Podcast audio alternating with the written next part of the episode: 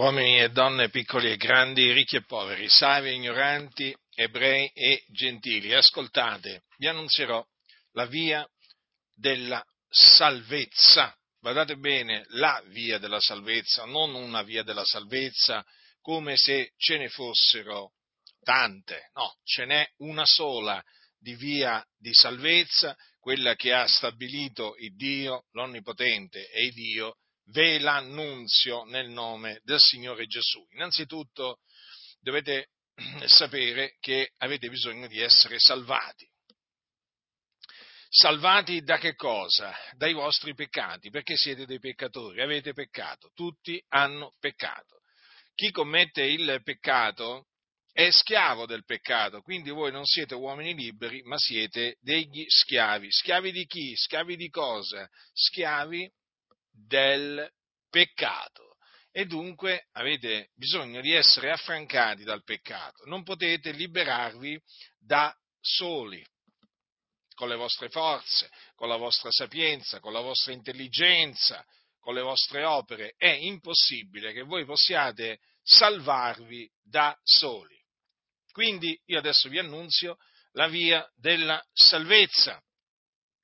La via della salvezza è questa. Credete nel Signore Gesù e sarete salvati. Perché? Questa è la via della salvezza. Perché un giorno eh, agli apostoli fu fatta da un uomo questa domanda. Signor, la domanda, la domanda che questo uomo, che era peraltro un carceriere, fece eh, agli apostoli Paolo e Sila a, nella città di Filippi. È trascritta nel capitolo sedici degli Atti degli Apostoli. Questa domanda è la seguente: Signori, che debbo io fare per essere salvato? Ed essi risposero: credi nel Signore Gesù e sarai salvato, tu e la casa tua. Questa dunque è la via della salvezza, la fede nel Signore Gesù. Ora, cosa significa credere nel Signore Gesù? Vuol dire credere che Gesù di Nazaret, che è il Signore, è il Cristo, cioè l'unto, del quale parlarono ab antico i profeti da parte di Dio, il quale doveva venire nel mondo per morire per i nostri peccati e risuscitare il terzo giorno dai morti. Questo infatti era quello che il profeta Isaia aveva detto in merito alla morte del Cristo. Aveva detto: egli è stato trafitto a motivo delle nostre trasgressioni, fiaccato a motivo delle nostre iniquità. E Davide, in merito alla resurrezione del Cristo, cioè preannunziando la resurrezione del Cristo, aveva detto: anche la mia carne riposerà in speranza, poiché tu non lascerai l'anima mia nell'Ades e non permetterai che il tuo santo vegga la corruzione. Dunque, queste parole, quelle dette da Isaia in merito alla morte espiatoria del Cristo e quelle, diciamo, concernenti la resurrezione del Cristo, pronunziate per lo Spirito da Davide, si sono adempiute in Gesù di Nazaret. E lui dunque è il Cristo. Io vi annunzio la buona novella, ossia l'Evangelo, che Gesù è il Cristo. In lui si sono adempiute le scritture concernenti il Cristo. Dunque vi annunzio che Gesù è il Cristo, che è morto per i nostri peccati secondo le scritture, che fu seppellito, che risuscitò dai morti il terzo giorno secondo le scritture, che apparve ai testimoni che erano stati innanzi scelti da Dio. Questo è l'Evangelo nel quale dovete credere per essere salvati dai vostri peccati. Quindi, credendo, sarete salvati. Quindi qualcuno dirà: ma allora è per grazia? Sì, è per grazia. La salvezza è per grazia mediante la fede, affinché nessuno si glori nel cospetto di Dio. Ma credendo nell'Evangelo non sarete soltanto salvati dai vostri peccati, ma sarete anche giustificati, sarete resi giusti da Dio.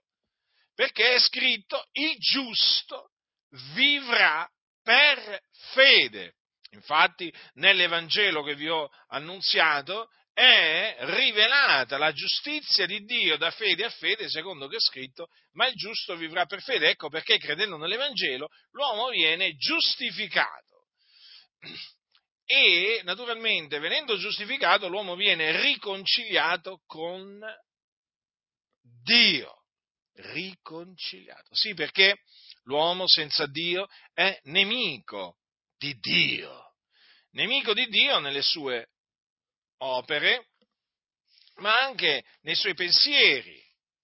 Dunque avete bisogno di essere riconciliati con Dio. E questa riconciliazione può avvenire solamente nel momento in cui credete nell'Evangelo. Dunque questa è la via della salvezza, perché il Salvatore è uno solo, Gesù di Nazaret, il Cristo di Dio, che è il Figlio di Dio, perché il Cristo che doveva venire nel mondo era il Figlio di Dio, coeterno con il Padre. Infatti, infatti eh, noi annunziamo l'unigenito venuto da presso al Padre, che era con il Padre da ogni eternità, da ogni eternità. Infatti, quando la Scrittura dice che nel principio era la parola e la parola era con Dio e la parola era Dio, la parola era il Figlio di Dio, che poi nella pienezza dei tempi è stata fatta carne ed ha abitato per un tempo fra gli uomini, piena di grazia e di verità.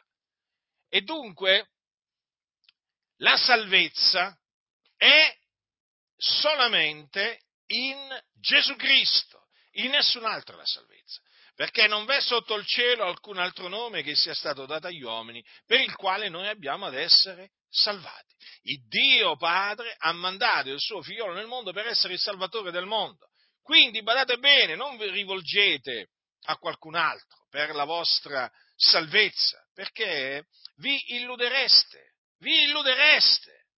La salvezza è in Cristo Gesù. Lui è il Salvatore del mondo. Quindi vi esorto a ravvedervi e a credere che Gesù di Nazaret è il Cristo, ossia credere nel Signore Gesù, e allora sarete salvati. Allora sperimenterete l'affrancamento dal peccato, la giustificazione. Allora capirete che cosa significa avere pace con Dio per mezzo di Gesù Cristo.